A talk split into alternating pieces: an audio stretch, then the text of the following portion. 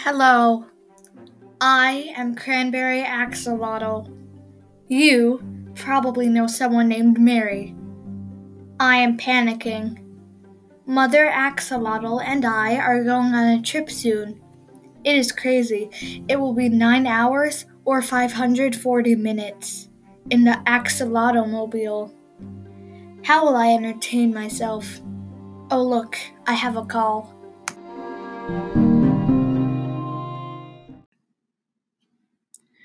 Hey, Cranberry Axolotl, this is Blobfish. I just wanted to say that I need my pencil back that you borrowed.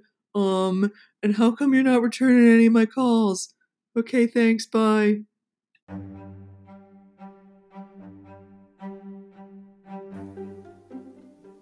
Why am I not returning his calls? Well, A, we are complete opposites. Blobfish is always frowning, and I am always optimistic.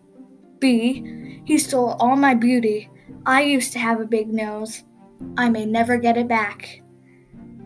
And lastly, C, he has never helped me come up with ideas to entertain myself on the 32,400 second, 540 minute, 9 hour axolotomobile ride. The other day, I talked with my cousin Newt, or at least walked into the room and immediately left because someone had thrown a talking party. She literally invited people over to party just so we could chat in a nice environment. Oh, Newt, she was clearly very new to this. On my way home, I found a dime lying on the ground. Quite peculiar indeed, especially since it was Sense Free Avenue.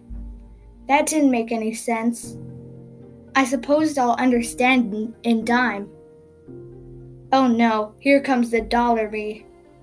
Just kidding on that one that last one. You get it right. Dollar and army? So you say it sounds like doll army? Psh, no such thing. To change the topic, here's something I've been wondering. Why is my name Axolotl? Did they name me as a joke prompt to make people feel better about their bad names? Was it because Aztecs found me in their territory and named me after the god of fire and lightning? Gah, I really ask a lot of questions. Wait, see? I was meant to be a joke prompt. I'm having an existential crisis here. But no matter. I'm going on a trip in the future. Anyhow, to calm down, I usually watch my favorite game show, Move It or Lose It. It's a nine hour long documentary about snail races where the snails have to race across something called a table and try to outrun the earthworm police officers. The only catch is that if the officer catches you, you have to start over. That's all, though.